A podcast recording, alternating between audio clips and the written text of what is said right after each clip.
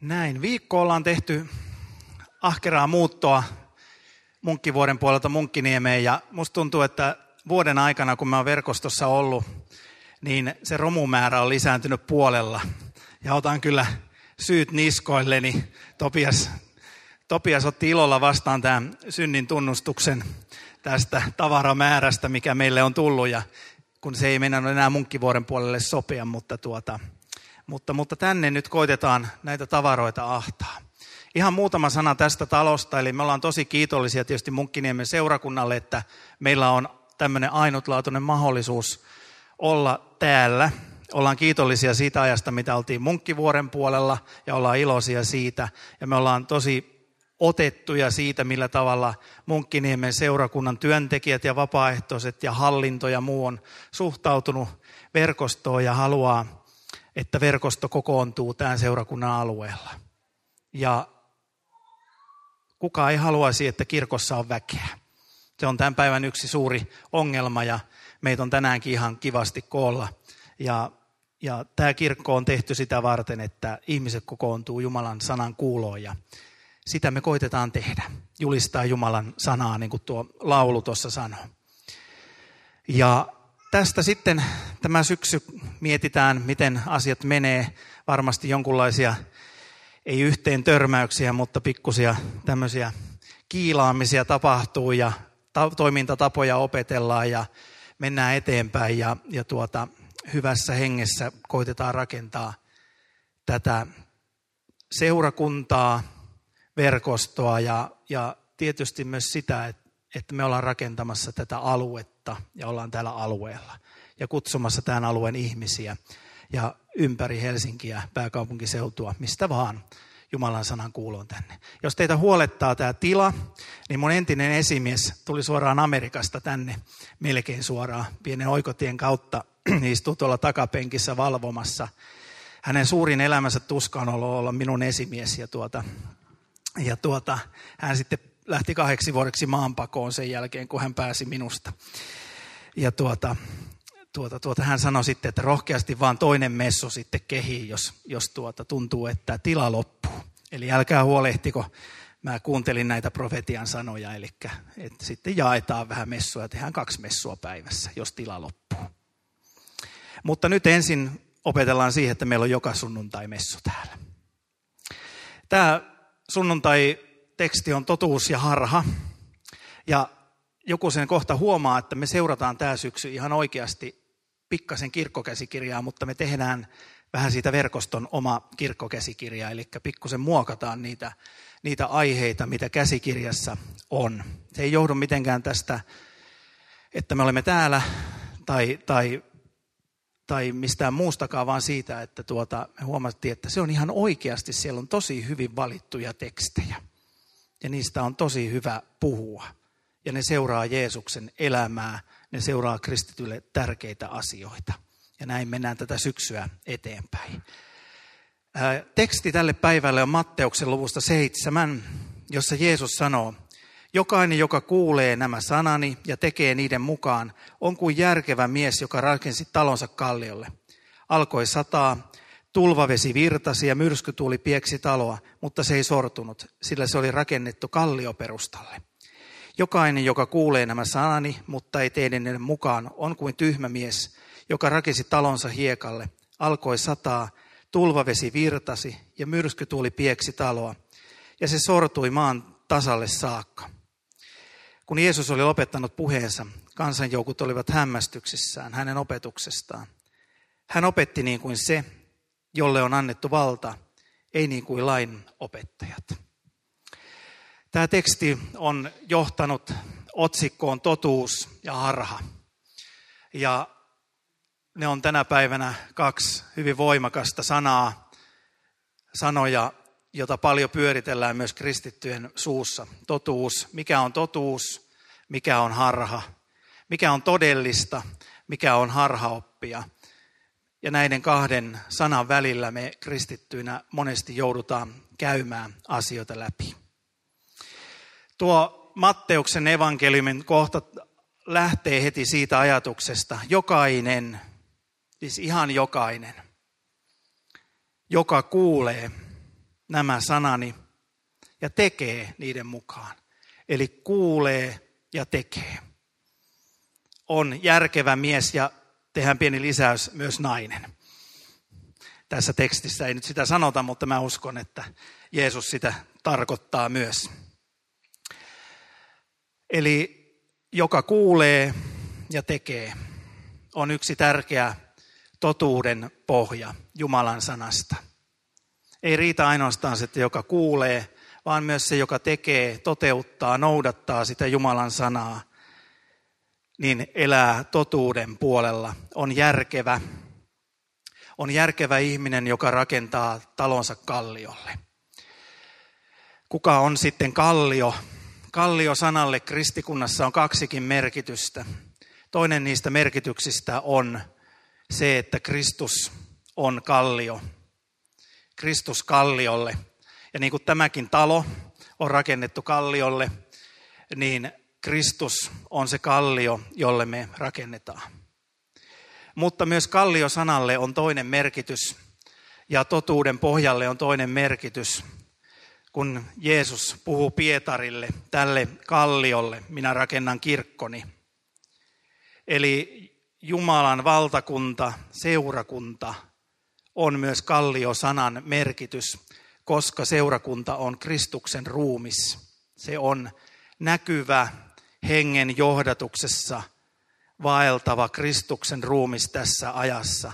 Tai sen tulisi olla näkyvä, sen tulisi näkyä, loistaa ympäristöönsä. Ja näin tuolle kalliolle, jolle me rakennetaan, on kaksi, kaksi tuota, ikään kuin merkitystä, jotka viittaavat samaan asiaan, eli Jeesukseen. Eli totuudella on joku pohja, sillä että rakentaa viisaasti kristittynä on joku pohja. Ja se pohja on tässä totuudessa, eli Jeesuksessa, Kristuksessa. Totuus, jos ajatellaan raamatussa, mitä totuus on, niin tietysti totuudesta sanotaan ensin, että totuus Kristus on totuus, totuuden pohja, täynnä totuutta. Jeesus Kristus on se meidän totuus. Ja pyhästä hengestä sanotaan, että hän on totuuden henki. Eli pyhä henki on täällä sen tähden, että hän on johdattamassa meitä totuuteen ja opettamassa meille totuutta. Ja myös tässä näkyy tämä sanan kaksinainen merkitys. Eli Jeesus Kristus kallio pohjana, totuuden pohjana ja henki, joka johdattaa, pyhä henki. Tänä päivänä pitää sanoa aina pyhä henki, koska hengestä puhutaan niin monella tavalla. Pyhä henki seurakunnan totuuden pohjana, johdattajana Jumalan sanan perusteella. Eli siinä on se meidän valtava totuuden pohja, missä me saamme vaeltaa. Ja jos me ollaan viisaita, niin me vaelletaan tässä. Mutta tuossa tekstissä puhutaan myös toisenlaisesta rakentamisesta, eli hiekkaperustalle rakentamisesta, jonka seurauksena on se, että kun pienikin myrsky tulee, niin rakennus sortuu. Se perustus ei kestä. Mutta on mielenkiintoista katsoa tuota tekstiä, koska siinä on kuitenkin perustus. Eli ihminen ikään kuin on olettanut rakentamansa oikealle perustukselle. Ja sen harhan ja sen harhaan menemisen yksi merkki onkin se, että se näyttää ihan oikealta. Se saattaa näyttää ihan oikealta. Evankeliumia, Jumalan seurakuntaa, pyhää henkeä, kaikkia voidaan ikään kuin imitoida ja näytellä.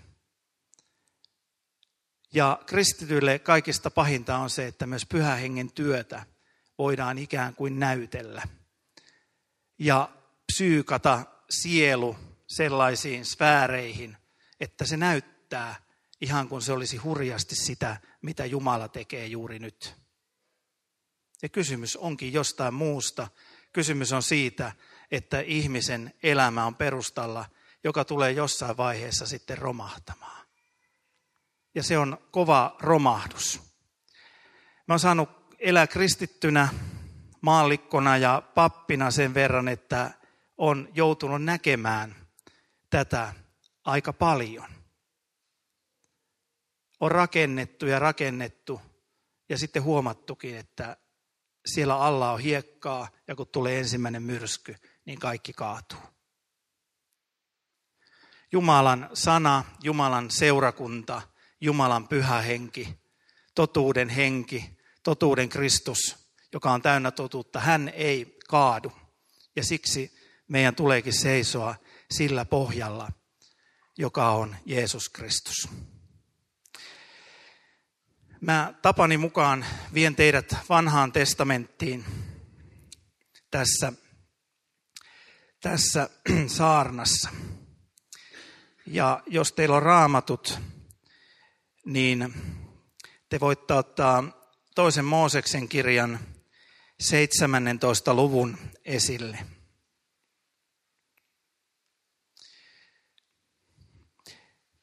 Eli toinen Mooseksen kirja, ei sen ensimmäisen Mooseksen, vaan sen toisen. Toisen toinen Mooseksen kirja, 17. Ja se oli vitsi nyt, jos joku ei ymmärtänyt, kun aina pitää sanoa, kun me ollaan niin vakavia aina. Eli toinen, toisen Mooseksen kirja, luku 17. Siellä on kertomus Mooseksesta. Ja Mooses on mielenkiintoinen esimerkki siitä, miten hän rakensi sekä totuudelle ja rakensi myös harhalle.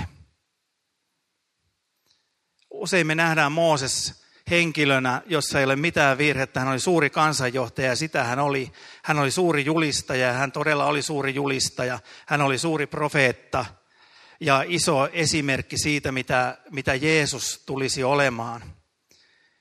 Mutta hänen elämässään oli kuitenkin yksi totuuden ja harhan kahden perustan varaa rakentamisen hetki. Tai ei ne hetket samassa hetkessä olleet, vaan erillään, mutta samaan aiheeseen liittyen.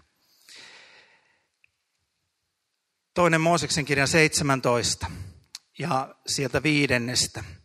Herra vastasi Moosekselle, mene kansan edellä ja ota mukaan Israelin vanhempia. Ota käteesi sauva, jolla löit niiliä, ja mene. Minä seison siellä edessäsi Horebin luona olevalla kalliolla. Lyö kalliota, niin siitä lähtee vettä, ja kansa saa juoda. Mooses teki niin Israelin vanhempien nähden. Hän antoi sille paikallimelle Massa ja Meriba, koska israelilaiset riitelivät siellä ja kiusasivat Herraa sanoen, onko Herra meidän keskellämme vai ei. Eli Israelin kansa, jonka te ehkä tunnette, jotka olette raamattua lukeneet nurisevana kansana, napisevana kansana, oli taas kerran nurisemassa. Israelin kansa oli lähtenyt Egyptin rikkauksista, tosin sorron alta, mutta siellä oli sentäs leipää, siellä oli määrä pala leipää Egyptissä, mutta erämaassa tuntui eteen tulevan pelkkä kuolema. Ja he valittivat Moosekselle tätä kohtaloaan. Ja niin Jumala armahti kansaa ja antoi kalliosta vettä. Ja kuten huomaatte, Jumala sanoo tässä Moosekselle, minä seison siellä edessäsi Horebin luona olevalla kalliolla, lyö kalliota, niin siitä lähtee vettä ja kansa saa juoda. Mooses teki niin Israelin vanhempien nähden. Eli lyö Kristus kalliota Jumalan käskystä ja siitä lähtee elävää vettä ja kansa saa juoda. Siinä on Jumalan totuus. Kun me mennään vähän eteenpäin, ja otetaan neljäs Mooseksen kirja, luku 20. Niin tuon neljännen Mooseksen kirjan luvun 20 otsikko on suomalaisessa raamatussa vettä kalliosta.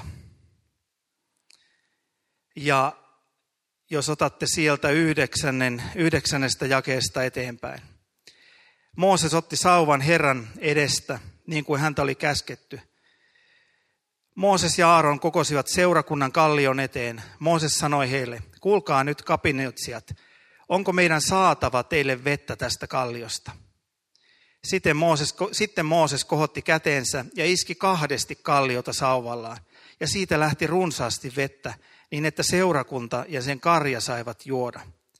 Mutta Herra sanoi Moosekselle ja Aaronille, koska ette uskoneet minua, ettekä pitäneet minua pyhänä israelilaisten edessä, te ette saa viedä tätä seurakuntaa siihen maahan, jonka minä olen sille antanut. Me ollaan nähty kristittyjä johtajia, jotka ovat kaatuneet ja me ollaan nähty, verkostohan aina sanotaan, että me ollaan karismaattinen yhteisö. Kyllä me sitäkin ollaan ja toivon mukaan me ollaan karismaattinen yhteisö ja, ja seurakunta siinä mielessä, että, että me annetaan pyhälle hengelle tilaa ja hänen työlle tilaa tässä seurakunnassa tehdä sen, mitä pyhä henki on tullut tekemään.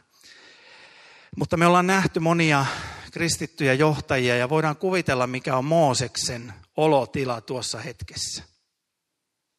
Kun kristitty johtaja kaatuu, menee rähmälleen, lankeaa esimerkiksi syntiin. Ikään kuin Jumala sanoisi, että sinä et saa olla enää se johtaja, joka vie tämän kansan luvattuun maahan. Sinä et ole enää se johtaja, joka kuljetat tätä kansaa eteenpäin. Sinä et ole enää siinä paimen virassa, vaikka armo koskee häntäkin. Mutta Moosekselle kävi juuri tällä tavalla, jota me ei usein ajatella. Mooses johtajana joutui kokemaan sen, koska ette uskoneet minua, ettekä pitäneet minua pyhänä Israelisten edessä, te ette saa viedä tätä seurakuntaa siihen maahan, jonka minä olen sille antanut. Koska Mooses otti sauvan ja omasta tahdosta löi Kristuskalliota ja siitä vuosi runsaasti vettä. Huomatkaa, seurakunta sai juoda ja karjakin sai juoda. Edellisessä kohdassa puhutaan vain seurakunnasta ja kansasta. Mutta nyt seurakunta ja karjakin sai juoda, koska vettä tuli niin runsaasti. Koska Mooses kohotti kätensä, iski kahdesti kalliota sauvallaan ja siitä lähti runsaasti vettä. Mooses otti Jumalan sanan omiin käsiin. Minä lyön tätä kalliota. Hän ei kuullut tuossa hetkessä Jumalaa, vaan hän oli harhan vallassa. Ensimmäisessä kallion lyömisen hetkessä hän oli totuuden vallassa. Hän löi Kristuksen käskystä, Kristusta, Jumalan käskystä, Kristusta, josta vuosi kansalle vettä. Mooses ei luottanut Jumalan sanaan. Hän ei pystynyt tuossa tilanteessa uskomaan siihen, että Jumala ruokkisi tämän kansan. Jumala tai Mooses ei halunnut puhua Jumalan sanoja, vaan hän halusi itse olla karismaattinen johtaja, joka johtaa kansan. Ja kun hän tekee, niin tapahtuu. Ja kolmanneksi Mooses loukkasi Jumalaa, pyhää Jumalaa. Jumala ei ollutkaan enää pyhä. Hänen pyhyytensä ei noussutkaan korkeimmalle, vaan nousi miehen pyhyys, Mooseksen oletettu pyhyys, Mooseksen karismaattisuus. Eli totuus ja harha – ne ovat hyvin lähellä toisiansa, mutta silti niiden etäisyys toisistaan on ääretön. Ja jos me hylkäämme Jumalan sanan totuuden, jos me hylkäämme sen, että me emme jaksa kuunnella Jumalan ääntä, jos me hylkäämme sen, että me emme jaksa odottaa Jumalan hetkeä, me otamme ohjat omiin käsiin ja tuolloin tapahtuu kauheita. Koska silloin koko kansa menee harhaan. Meillä on Suomessa sellainen tilanne, että kaikki seurakunnat valittaa sitä, että kun seurakunnissa ei ole ihmisiä. Se on ihan sama, mikä se on. Onko se helluntai-seurakunta vai vapaa-rikollisten seurakunta tai mikä tahansa, niin ihan, ihan sama valitus. Ja luterilaisilla vielä enempi sitä valitusta. Missä on ihmiset? Meillä on mahtavat herätykset takana tässä maassa. Meillä on mahtavia herätyksiä, evankelisia herätyksiä, heränneitä herätyksiä, eli körttiläisiä. Meillä on viidesläisiä. Meillä on monenlaisia herätyksiä, lestadiolaista herätystä. Ja kaikissa herätyksissä valitetaan sitä, missä on ihmiset. Ja ihmiset menevät vain kauemmas ja kauemmas. Ja musta tuntuu, että me ollaan otettu jotenkin se sauva omaan käteen ja ajateltu, että kun me lyödään sitä Kristuskalliota itse, niin silloin alkaa vuotamaan ja kansa saa juoda. Ja hetkellisesti voi niin tapahtuakin. Mutta totuudessa on aina kestävyys. Totuus ei palaa tulessakaan. Jumalan sana on totuus ja se kestää. Ja jos me lähdemme tälle tielle lyömään omin voimin Kristuskalliota, lähdemme tälle harhan tielle, sillä ei ole kovin pitkiä juuria. Se voi hetkellisesti näyttää, kun itse Jumala polvistuisi seurakunnan eteen ja antaisi kaikkeensa. Mutta lopputulos voi olla jotain muuta. Siksi seurakunnalle on totuudessa yksi tärkeä opetus. Odottakaa. Odottakaa sitä, mitä Jumala tekee. Etsikää sitä, mitä Jumala tekee. Kysykää Jumalan johdatusta. Menkää polvillenne Jumalan eteen ja kysykää sitä, mitä hän haluaa tehdä. Älkää kysykö sitä, mitä me haluamme tehdä. Vaikka se näyttäisikin samalta, mitä Jumala haluaa tehdä, niin silti saatamme mennä pitkälle harhaan. Meistä jokainen haluaisi evankelioida koko Munkkiniemen, koko Helsingin. Me haluamme evankelioida koko Suomen. Me varmasti jokainen, tai tämä nyt voi olla liioteltua, kun mä väitän, että jokainen, mutta me haluaisimme, että herätys lähtee tästä pisteestä – ja mä uskon, että Jumalakin haluaa sitä. Mutta teemmekö me sen omilla voimillamme, sillä mitä me ajattelemme, että nämä asiat toteutetaan, vaan sillä, mitä Jumala ajattelee. Mikä on Jumalan tapa, mikä on Jumalan hetki. Rukoillaan tänä syksynä sitä, että meillä olisi Jumalan hetkiä ja Jumalan tapoja. Me kuulisimme totuudessa, totuuden hengessä, Jumalan pyhässä hengessä sitä, mikä on Jumalan totuus. Ja uskaltaisimme sitten lähteä toteuttamaan sitä sanaa, kuulla sen sanan ja toteuttaa sen sanan, niin kuin tuo evankeliumi sanoo ja lähteä sen voimassa eteenpäin. Koska silloin meidän ei tarvitse ihmetellä ja epäillä sitä, onko tämä Jumalasta, onko tämä totta, onko tässä taustalla totuus. Mutta Jumala kutsuu meitä neuvotteluihin sen tähden, että me eläisimme hänen pyhähengen johdatuksessa, hänen totuudessa. Rukoillaan. Rakas vapahtaja, Kiitos siitä, että sinä olet totuus. Kiitos siitä, että sinä olet kallio ja sinä olet perustanut seurakunnan kalliolle, tälle kalliolle.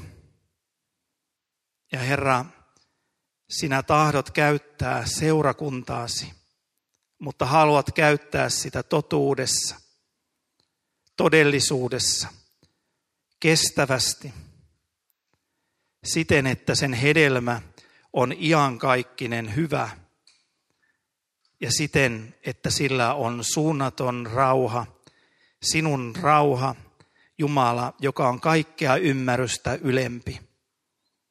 Ja Herra, me rukoillaan sitä, että laske sinä meidän sydämiin viisaus, joka tulee pyhältä hengeltä, miten meidän tulee edetä, miten meidän tulee vaeltaa. Ja vaeltaa uskollisesti siinä sanassa, minkä sinä olet meille antanut. Luottaen siihen, että sinä olet, sinä olet sama eilen, tänään ja iankaikkisesti. Sinä olet iankaikkinen Jumala. Sinä olet johdatuksen Jumala. Ja sinä sanot, minä johdatan heitä, kun he kulkevat rukoille. Herra, me huudetaan sinua tänä iltana, johdata meitä. Me rukoilemme sitä, että johdata meitä. Johdata meitä voittamaan ihmisiä sinun valtakuntaasi. Johdata meitä siihen, miten tämä kirkko pitää täyttää niin, että täällä pidetään monta kertaa päivässä messu. Sinun kunniaksi ja kiitokseksi. Johdata koko tätä syksyä verkoston kohdalta, Munkkiniemen seurakunnan kohdalta ja koko Suomen kansan kohdalta. Sitä me pyydämme ja sitä me rukoilemme. Herra, anna meille sinun rauhasi, joka on kaikkea ymmärrystä ylempi. Amen.